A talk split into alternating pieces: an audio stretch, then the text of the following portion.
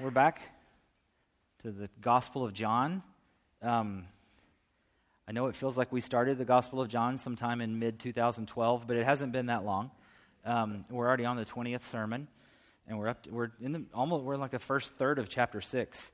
Um, like chapter six and seven of John, chapter five, they're really long. There's about you know 80 verses, so you know just we're shooting to finish John six in 2019, but no promises.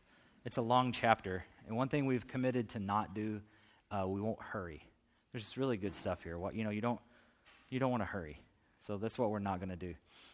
Um, but let's take a look here. This is a, this is a really uh, familiar passage. Jesus walking on the water. Uh, we could go across the courtyard and we could ask the kindergartners and the first graders, um, what is one of your favorite stories about Jesus? And they may only know a few, but they're going to know Jesus walking on the water. They're going to say, Jesus walked on the water.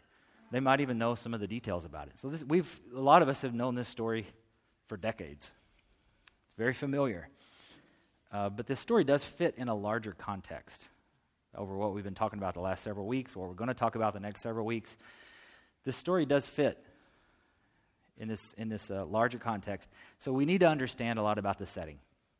We need to understand uh, why this short little passage, six verses today, is in the middle of this really long chapter what it has to do with everything that Jesus has been doing and everything that he will uh, continue to do. Uh, yeah, we, we don't want to overlook anything. So let's talk just a little bit about it. We're going to start with these first couple verses here. When evening came, his disciples went down to the sea, got into a boat, and started across the sea to Capernaum. It was now dark, and Jesus had not yet come to them.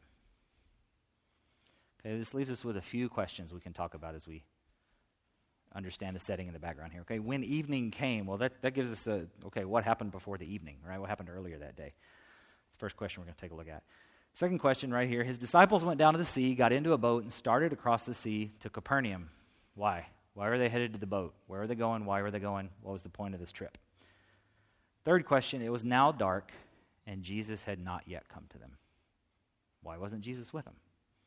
Right? If we can answer these three questions, it's going to really help us as we look at the rest of the passage. And as an old, familiar story becomes very fresh for us. Okay? So when evening came, what happened earlier that day? If you remember from a couple of weeks ago, Jesus feeds the 5,000. If we went back to the same kids right across the courtyard there, kindergarten, first grade, tell me another story that you know Jesus did. They're going to say, We know he fed a bunch of people once with loaves and fish, 5,000. They're going to know that really familiar passage. So we know what happened earlier that day. Jesus feeds the 5,000 people. We talked about it two weeks ago. Jesus then took the loaves, and just a few verses previous to this, John 6 11, he took the loaves, and when he'd given thanks, he distributed them to those who were seated. So also the fish, as much as they wanted. Okay? John performs, or excuse me, Jesus performs seven signs that John records. We've talked about some of these. We've seen this chart before. Let's review them again. First one that we talked about very early on Jesus turns water into wine at the wedding in Cana of Galilee, way back in chapter 2. Second one, Jesus heals the nobleman's son from a distance. This also happened in the region of Galilee, which is where we are in today's passage. Happened in John chapter 4. Jesus heals the lame man by the pool. Talked about this just a few weeks ago. This happened back in Jerusalem, the invalid man who was there, been there 30 something years. Jesus feeds the 5,000 from the first part of chapter 6. Talked about that a couple of weeks ago. The sign we're on today is Jesus is going to walk on the Sea of Galilee. Two more that we're going to get to, and I'm not going to make any promises about when we're going to get to them. But uh, chapter 9, Jesus brings sight to a man born blind. And finally, Jesus raises Lazarus from the dead in chapter 11. Seven signs, we're looking at number five. A lot of these happened in Galilee. Okay? So, we know what happened earlier that day. They said when evening came, they did this. What happened earlier? The feeding of the 5,000. What about those two other questions? Okay? His disciples went down to the sea, got into a boat, and started across the sea to Capernaum. Why? Why were they headed to the boat? Why were they headed to Capernaum? Second question, it was now dark, and Jesus had not yet come to them. Why wasn't Jesus with them? Okay? We can look at these six verses in John, and we can come up empty. There's not really enough information in John's account to know the answers. John tells us that Jesus, John tells us about these things, uh, but we, we don't know from right here a lot of hows and the whys. But we have something in our favor. Okay, we can get help from the other gospels. Like we talked about a couple of weeks ago, all four gospel accounts Matthew, Mark, Luke, and John, they all talk about the feeding of the 5,000. Okay? We know that Matthew and John were there. They were eyewitnesses, right? They were disciples of Jesus. They were two of the 12. They went with him, they traveled with him. Uh, yeah, they were firsthand eyewitnesses. Mark, um, it's quite possible Mark was around for some of Jesus' ministry, uh, but he was, would have been very young. But Mark got a lot of his information from Peter, and Luke got a lot of his information because he was an excellent researcher. But all four gospel accounts include the feeding of the 5,000. Matthew, Mark, and John all describe the sign that we're going to talk about today Jesus walking on the water later on that evening. Okay? So we can get help. These other accounts, we can, we can look at Matthew, we can look at Mark, and they're going to contribute to a fuller picture of the events, not only of this evening, when evening came, and then everything that happened after that, but even in what's happening in the days and the weeks leading up to this event. We can learn a lot by looking at Matthew and Mark. Okay. One of the principles that we want to look at, we don't quite know why from in by looking just at these six verses in John, the answers to those last two questions, and we never want to assume. We never want to think, well, oh, it must mean must mean this or it must mean this, right? Um, text without context is too often just pretext. That's not what we want to do. We want to look, okay, if there's other information we can look at, if we can let Scripture explain Scripture, let's do that, okay? That's what we're going to do just for a couple minutes here. All right? Let's take a look at what we read here in John's Gospel, okay? As we just read a couple of minutes ago. When evening came, from today's passage, his disciples went down to the sea got into a boat, and started across the sea to Capernaum. It was now dark, and Jesus had not yet come to them. Okay? When evening came, this was, as we just saw, immediately following the feeding of 5,000. Immediately following this, two things happened in John's gospel. We read about them two weeks ago. Right after he feeds the 5,000, there's one little verse, verse 15, right before today's scripture reading. The people wanted to take Jesus and crown him king, like forcefully take him and make him king. The second thing they want, and the second thing that happened is Jesus refused that, and he withdrew again. The word again is in there. Jesus withdrew again to the mountain by himself. Okay, these are the, these are two little bitty things that happened right after the feeding of the five thousand, and right before uh, the sign that we're going to talk about today. Very important little things, and we'll get to them later. All right, there are other things we can learn from Matthew and Mark, particularly from Matthew's gospel. Immediately, this is immediately following the feeding of the 5,000. This is from Matthew chapter 14. He, meaning Jesus, made the disciples get into the boat and go before him to the other side while he dismissed the crowds. After he had dismissed the crowds, he went up on the mountain by himself to pray. From Mark's gospel, we read, Immediately he, meaning Jesus, made his disciples get into the boat and go before him to the other side to Bethsaida while he dismissed the crowd. And after he had taken leave of them, he went up on the mountain to pray.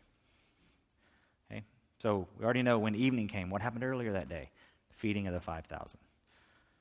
His disciples went down to the sea, got into a boat, and started across the sea to Capernaum. Why? Why'd they do that? Was it, was it their decision? No. Jesus told them. We read in Matthew, we read in Mark. Jesus told them, get in the boat and go across the sea without me. It was now dark, and Jesus had not yet come to them. Why wasn't Jesus with them? He stayed on the mountainside to pray. Okay?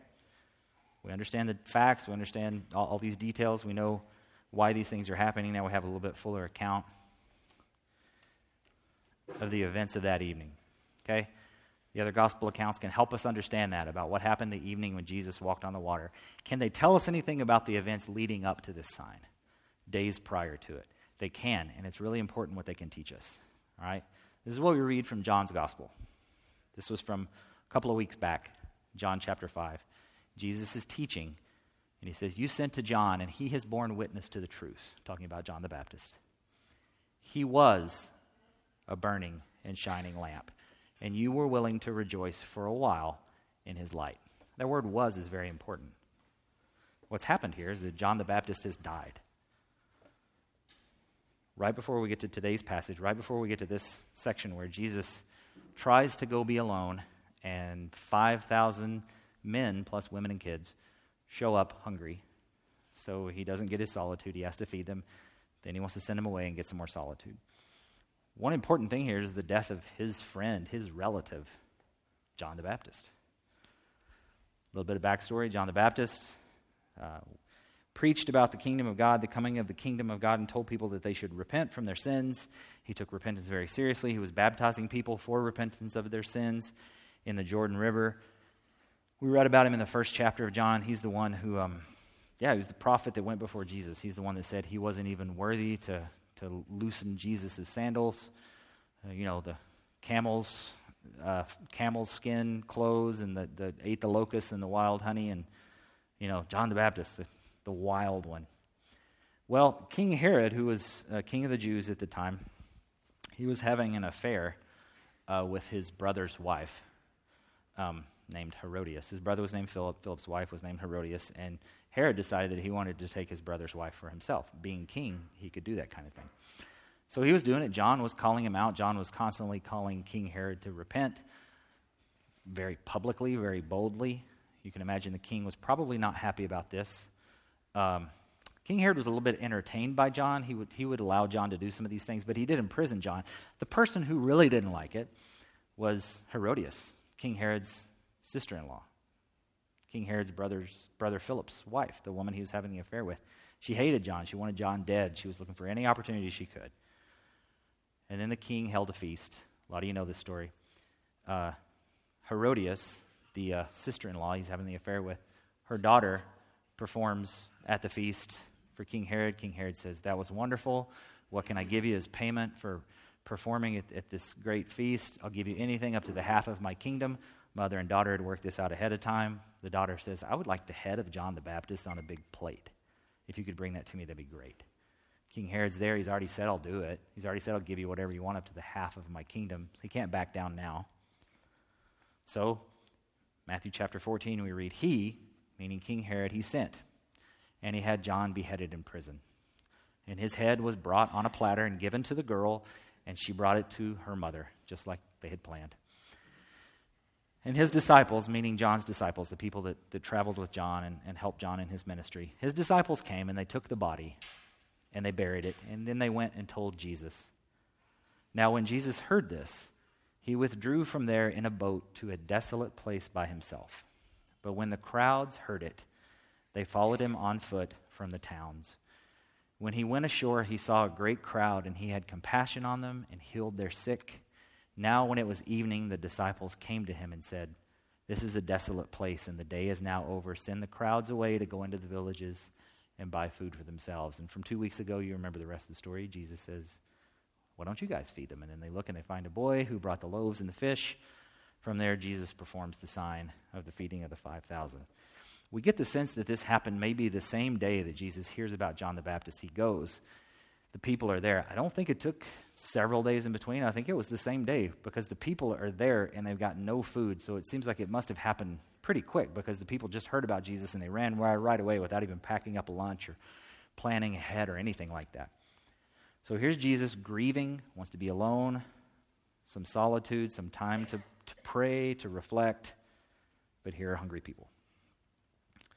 Death of John the Baptist is one of them. The second one is that Jesus refuses to be the type of leader the people want. We read about it, uh, the very last, verse 15 right there in chapter 6 from a couple of weeks ago. Jesus, has, he's been performing all these public signs and miracles water into wine. That's an amazing miracle. There's almost no downside to that. Jesus is turning water into wine. That scores points with everybody. Everybody likes that miracle. Nobody feels judged. Nobody feels imposed upon. Nobody feels like, wow, he did a miracle, but I think he's talking about me. No, that's fun for everybody, right? 100% satisfaction on the water into wine. He heals the nobleman's uh, son from a distance, right?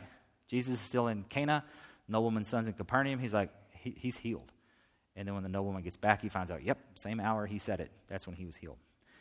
Slowly, Jesus is doing fewer and fewer signs, and his signs are a bit more pointed, and he's starting to teach a bit, and people's opinions are beginning to change about him.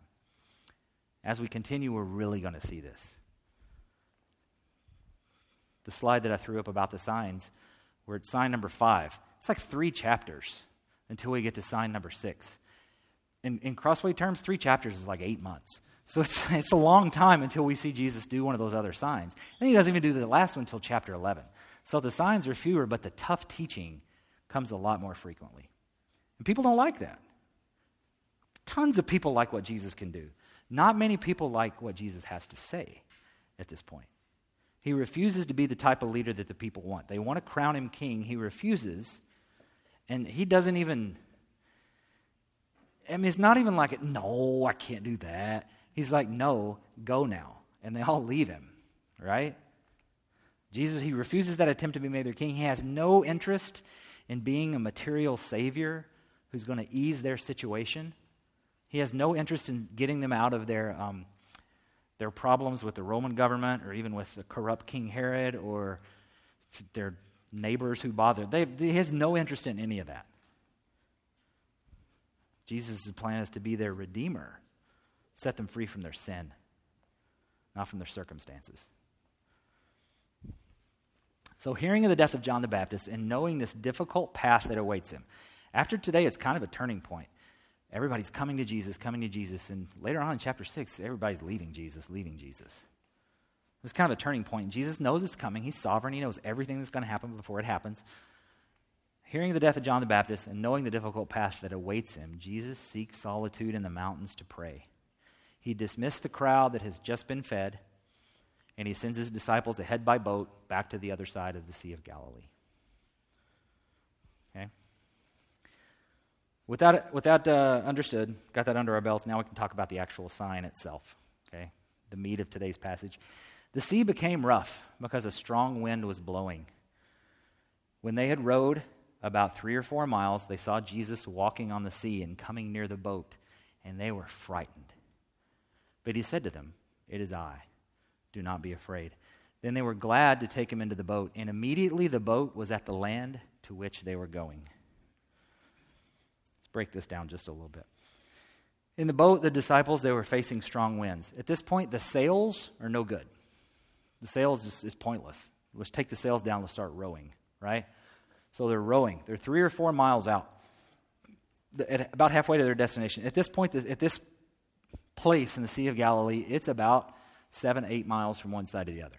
So they're about halfway, right? They're not just barely off the shore, they're, they're pretty far, okay? In fact, if you made it this far, you might as well keep going.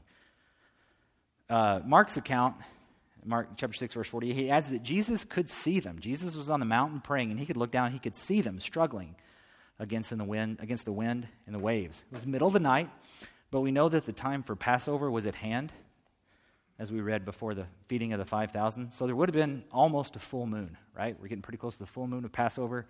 Jesus can probably look down and see them from the mountain. personal story.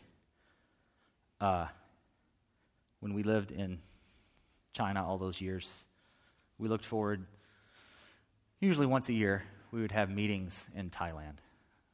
Uh, it was a nice break.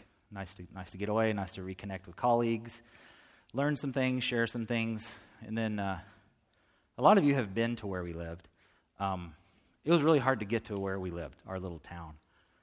Uh, at its at its worst, the bus took about uh, six hours, sometimes six and a half if it was raining. This was before they finished the freeway all the way. So you never knew what was going to happen. You never knew if there was going to be an accident ahead of you and you're going to be stuck. So when we were out, we stayed out. We're like, all right, we're already in Thailand. Before we go home, let's just take four or five days vacation. And there was this really nice place called Dolphin Bay. If you're ever in Thailand, go to Dolphin Bay. But um, it's nice, it's quiet. It's a couple hours from Bangkok. And the, uh, there's no Starbucks, no McDonald's, no, no chains of any kind, uh, just little small hotels right on the beach. Um, the place we always went had a nice pool. Turns out a lot of families, a lot of our coworkers would also take their vacations there. So it was kind of fun. It was like a, like a vacation with friends, usually not even unplanned. We just, oh, I didn't know you guys were coming. Oh, you guys are here too. Great. So we'd all hang out and, you know, watch each other's kids and just go, go have a good time. I don't remember if JT was born yet or not. He's six now. So this was maybe right before he was born or right after he was born. I don't remember. If, if he was born, he was little. And then the girls, you know, they're, they're 11 and 9 now, so they would have been really young too. So one day they were all napping in the room, but I didn't really want to nap. Like, I kind of want to do something fun. I don't know why. I thought, I, am going to get out and do something. So we're here at the beach. It's, it's, really, it's not a busy thing at all. It's just a little strip of beach. And there's not, the waves aren't even that big. There's, it's kind of a bay. It's really quiet. But right, I, it was over a mile, is Monkey Island. Do you know why they called it Monkey Island? It had a lot of monkeys on it. Um, so there was a big boat that would take all the tourists to Monkey Island, okay? And you could go and you could feed the monkeys. Why anybody would pay to do that, I don't know. Because they came like crazy. These monkeys were, to- they were totally dependent on the tourist and the food that the tourists brought. So no way do I want any piece of that. But on the beach, there was a place that you could rent kayaks by the hour. Now, you're probably looking at me thinking, I'll bet Bo is really good at kayaking. You would be wrong. I had never done it before. And I thought, you know what I'm going to do while my whole family's napping? I'm going to rent a kayak and I'm going to go out to Monkey Island. I don't know why I did that. So I get the kayak and I go and I'm paddling and I'm facing strong winds. I, I think it's a mile, but it feels like five. I've never been in a kayak. This was my first time, and I'm by myself, and I've been in a canoe, and I'm like, that's easy. Kayak's not easy. I'm down, I'm sunburned, I'm sore, my legs are sore, my stomach's sore, my arms are sore. There's like a Portuguese man o' war jellyfish that goes right under the boat. I'm like, I think this might be how I end. This might be it for me. I'm pretty sure my wife knows that I love her, um, but I think this really might be it. So I'm fighting, and just the wind is, I mean, it takes me an hour at least. I'm just pushing as hard as I can get to get to this island. It just becomes like a personal test of will. And so I make it, and then I'm like, well, now what am I going to do? So I'm getting there close to the island, and then I'm like, the monkeys don't see me yet. But then pretty soon the monkeys heard me, and they came running. I'm just thinking, when was my last rabies booster? Like, I think I'm good. And then I had a bottle of water, and the monkey was looking at me, and I'm like, do you want the water, monkey? So he takes the water and he drinks it, and then he wants to hand it back to me. I'm like, it's okay, monkey, keep it. So I was kind of scared of the monkeys a little bit, but I was really tired from the ride over. And I spent about three minutes on Monkey Island, which is really about two minutes longer than you need to spend. I'm like, I'm just going back. I don't care how tired I am. I don't care what happens to me. I'm definitely not dying on this island with these monkeys. So I get back, but the wind's at my back. It takes like 10 minutes to get back. Just, i mean, could, somebody could have skied behind me. I mean, I'm just flying back because the wind's behind me. It's so easy. I make it back, and then happy that I made it back, and I, I go up on the beach and put the kayak back, and one of my coworkers, guy I got to know pretty well, he goes, uh, "Yeah, I saw you go." He goes, I just thought, man, Bo must be really good at kayaking. And then after like 10 minutes, I'm like, no, Bo doesn't know how to kayak. yeah, but I was watching to make sure you stayed upright. And like, but, so I'm like, well, okay, thanks, you know, for at least keeping an eye on me. So this story of the disciples facing the strong winds and Jesus on the mountain watching them, it kind of hits home. It's Jesus is watching them just really struggle against this wind that they you can't even use the sails anymore. They're just rowing and they're stuck. They're rowing and rowing, but the wind is just blowing them, and Jesus is just watching them from the side of the mountain by the light of the full moon. But this sign of Jesus, it's supernatural. Okay? Just as in the feeding of the 5,000, we talked about it a couple of weeks ago. A lot of people said feeding of the 5,000 is a good story, but the meaning behind the story is that when this little boy said he would share his lunch, everybody else said they would share their lunch too, and that way there was plenty of food for everybody. Not supernatural, it's just inspirational. We talked about no, that's totally wrong. That's not how it is. We have to take it at its face value. Same thing here. A lot of people would say, well, Jesus was just walking along the shore, right? He didn't really go out and walk on the water to them. Let me tell you, people, um, when I was fighting for my life, my friend Aaron was watching me from the shore. I had no idea he was there, and it was broad daylight. So these disciples, they're not rowing three or four miles from shore, fighting against the wind and the waves, and they see Jesus on the shore. No way. Jesus walks out to them. Verse 19 When they had rowed about three or four miles, they saw Jesus walking on the sea and coming near the boat, and they were frightened. They were frightened at the sight of a person walking on the top of the water surface. They thought it was a ghost. We read in Mark 6:49. If you have issues with the supernatural, miraculous power and authority that Jesus displays in signs like feeding of the 5,000 and walking on the water, we probably should have a conversation before we get to raising Lazarus from the dead and he himself being resurrected because they, it, it keeps leveling up what he's doing. Completely supernatural. Jesus identifies himself and then he calms their fears. He says to them, It's I. It is I. Do not be afraid. He doesn't do those backwards. He doesn't tell them not to be afraid and then identify themselves. He says, Hey, it's Jesus. Don't be afraid. Nowhere in the three accounts, this is important that we look at this. Nowhere in these three accounts, Matthew, Mark, or John, we don't find it anywhere that the disciples were afraid of the wind and the waves. This is not that passage. This is not Jesus sleeping in the boat when in Mark and Luke it talks about a violent storm came up suddenly. And they were, they even said the water was coming up in the boat. And they yell at Jesus, Master, teacher, don't you care that we're perishing? And Jesus stands up and just rebukes the winds and the waves, and then they're calm. This isn't that. We get no sense from this story whatsoever. These are fishermen who go here all the time. They know, yeah, the wind's sometimes strong. It was hitting against the boat. We don't read that it was coming up in the boat. They were struggling, but we don't read that they were afraid. We only read that they were afraid when they saw what they thought was a ghost walking on the water, coming towards them. I probably would be a little bit afraid of that myself. There's one detail that Matthew includes, but John and Mark don't the familiar part of the story. In case you were looking for it in John, it's in Matthew. So when Jesus identifies himself, Peter calls out, Lord, if it's you, command me to come to you on the water. And Jesus said, Come. So Peter got out of the boat and he walked on the water and he came to Jesus. A lot of you know what happens next. But when he saw the wind, Peter was afraid. And beginning to sink, he cried out, Lord, save me. And Jesus immediately reached out his hand and took hold of him, saying to him, Oh, you of little faith, why did you doubt? And when they got into the boat, the wind ceased. Okay? But Jesus, we're not going to spend a lot of time on that because that's one of these days when we do Matthew, we'll talk about that. There's a lot of places we could go.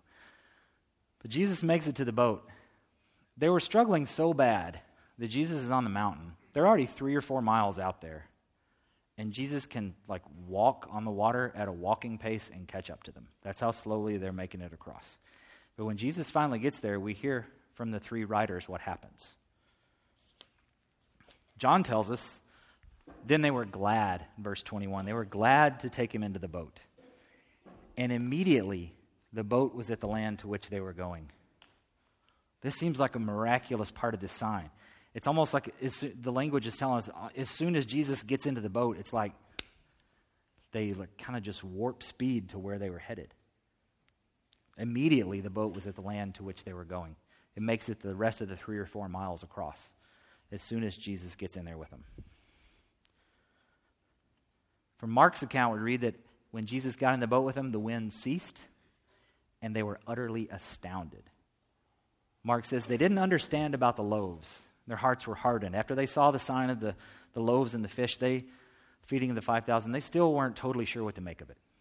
But after this sign, later that evening, middle of the night, they were utterly astounded at who Jesus is and at the authority that Jesus has.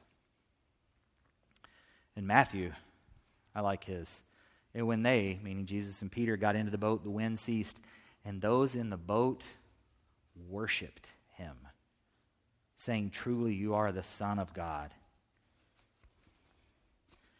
If they're worshiping him as a, as a great rabbi, if they're worshiping him as a religious teacher, if they're worshiping him as a political leader, that's blasphemy. And they know that that's punishable by death.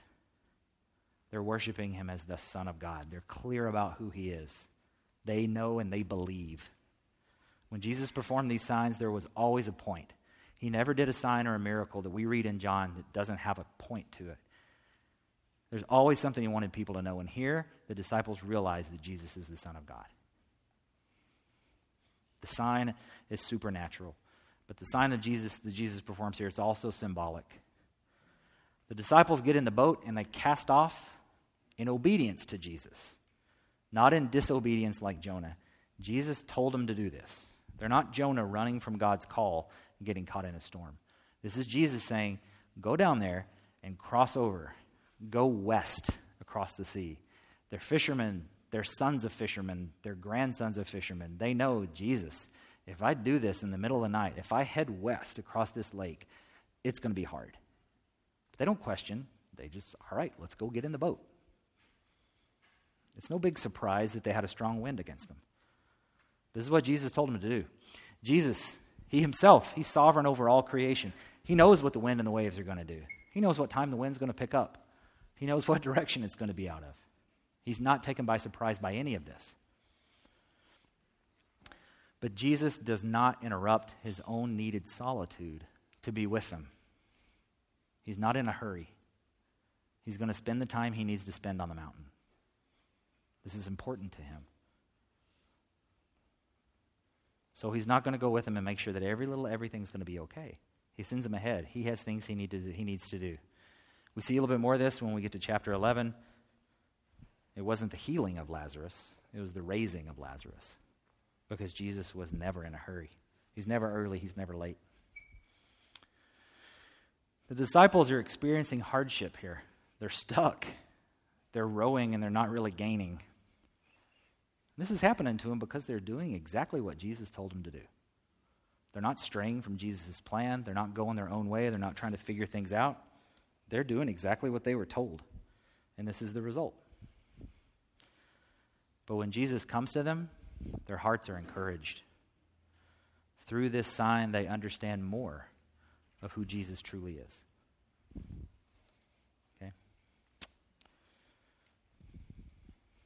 This is good for the disciples. It's good for them to see Jesus perform this sign. It's good for them to be out there struggling by themselves and then have Jesus come to, come to them. It prepares them to stay with Jesus even after many turn away. We're going to talk about in the next few weeks. Later on in this very same chapter, Jesus is teaching some things that are, they're not just hard and challenging, they're hard to understand. You have to, I mean, you gotta, even now, having the benefit of it written down in front of us, you got to read it four or five times. What are you talking about, Jesus? Well, you'll see in a few weeks, it's hard. But these hearers, they're hearing Jesus teach, and it's difficult, and a lot of them leave. So Jesus looks at his disciples and said, Are you guys going to go away too? Are you going to leave me as well? Peter, same Peter that said, Let me go out and walk to you. He said, Lord, where are we going to go? To whom shall we go? You have the words of eternal life. And we have believed and we've come to know that you're the Holy One of God. Soon after this, days after this, that's when Peter's ready to make this confession. Seeing this sign, it prepares them to stay with Jesus even after so many turn away. And it's a symbolic reminder. Jesus is on the mountain, but he can still see them. Whether he did that through the moonlight or supernaturally, I don't know, but he can see them, even in the midst of their struggle. He hasn't forgotten them, he didn't turn his back on them. When he performs the sign, they have seen both his authority over all creation and his compassion for them. And they know that they can trust him.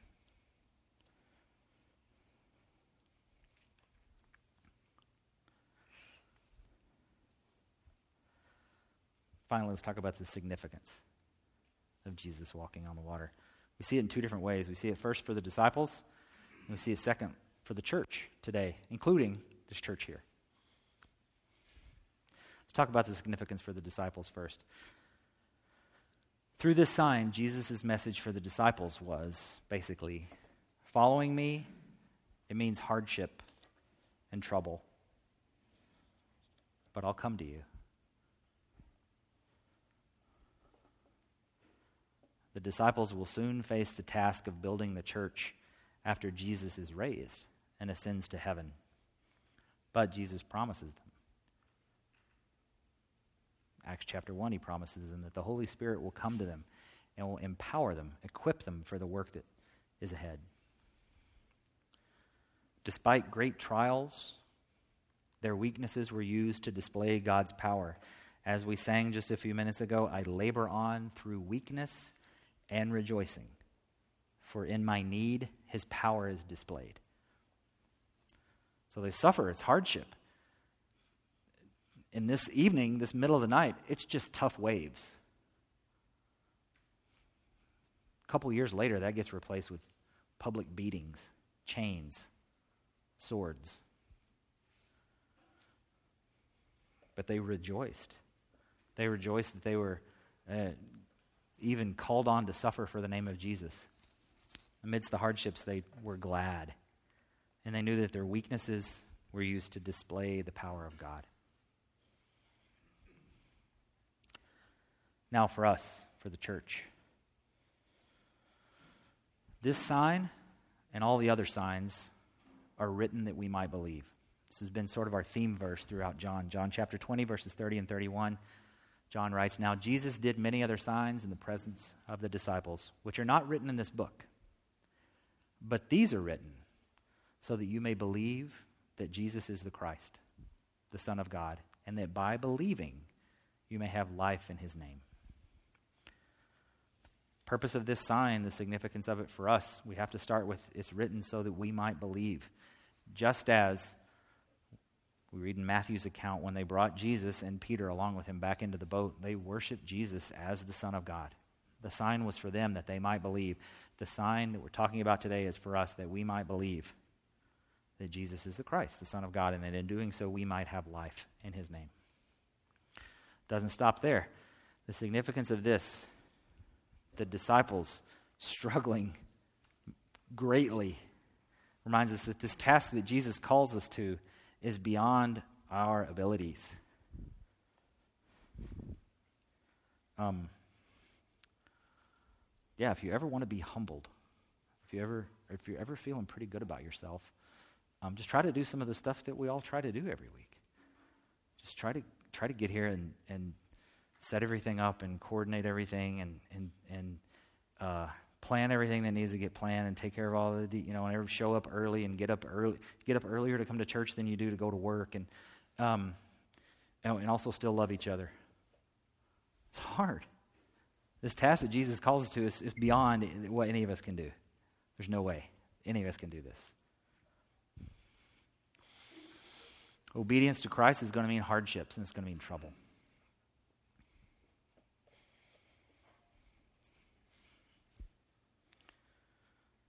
But the Holy Spirit is going to guide us, and the Holy Spirit is going to help us.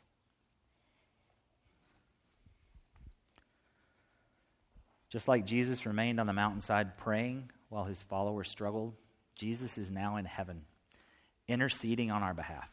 He sees us. He sees us in our hardship, and his love and his compassion toward us are tremendous. We have no way to imagine, we have no way to comprehend or understand uh, his thoughts towards us, his love towards us, his compassion for us, the ways that he intercedes on our behalf before the Father. Our minds cannot comprehend that. Just like he sat on the mountainside and watched them struggle, he's in heaven. He sees us. He's interceding on our behalf. Just like the disciples, when we're faced with trials and difficulties, we do what they did. We keep rowing. We wait. We wait for Jesus to come. We wait for the Lord's arrival. We wait for his help and we, hate, we wait for his comfort whether that's setting up every Sunday and breaking down every Sunday for church, in the tension that shows up in our relationships, struggles with your family, financial worries, your kids' grades, your kids' friends, your kids' health your parents getting older, our own health, our sense of identity, our sense of belonging, our questioning of is this really it? Is this really what life's going to be? All this, all these difficulties, all these trials. Just keep rowing. We just keep rowing. We just keep waiting. We trust that Jesus will arrive.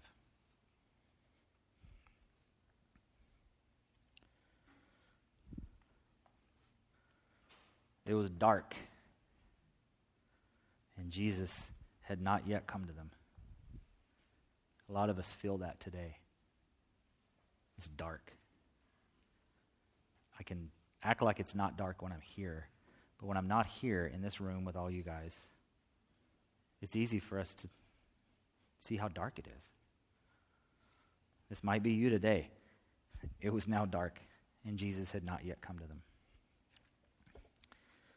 I offer you words of reassurance that He sees you, He will bring order to your chaos. He will bring the oil of gladness in exchange for your oil of mourning. He will bring beauty for your ashes. He will bring joy for your despair. He'll bring peace into your war. He can bring light into your darkness. It was dark, and Jesus hadn't yet come to them. And they struggled. But sooner or later, Jesus showed up and he said, It's I. Don't be afraid. My encouragement to you as we struggle, as we row in our church life together, in your family life at home, at your job, at whatever it is that you do, whatever it is that keeps you up at night, whatever it is that you worry about, wherever your dark place is. The Lord sees you. His compassion for you is great. His love for you is real. Do not be afraid. We can be thankful, we can be hopeful that He is the God who sees us. Even in our darkness, He will come to us. He'll get in the boat and we'll rejoice. I want to encourage you with those words. Let's pray.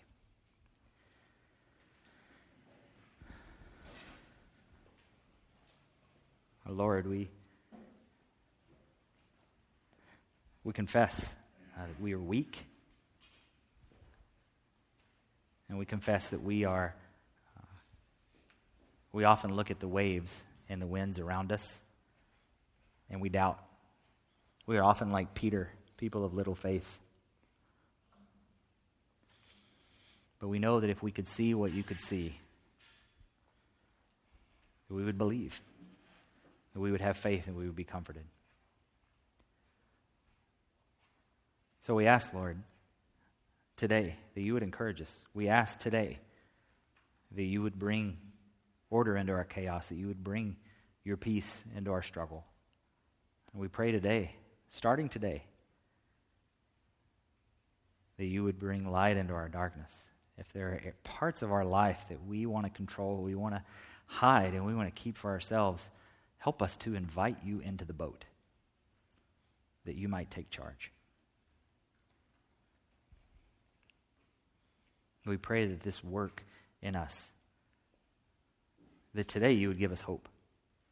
Today you would give us hope that you see us, you know us, and we have no reason to be afraid. We're thankful for your great mercy and your great compassion and love toward us. We're thankful for the gift of your word that is always true we're thankful for the Holy Spirit who helps us understand it. We pray all these things in the mighty name of Jesus. Amen.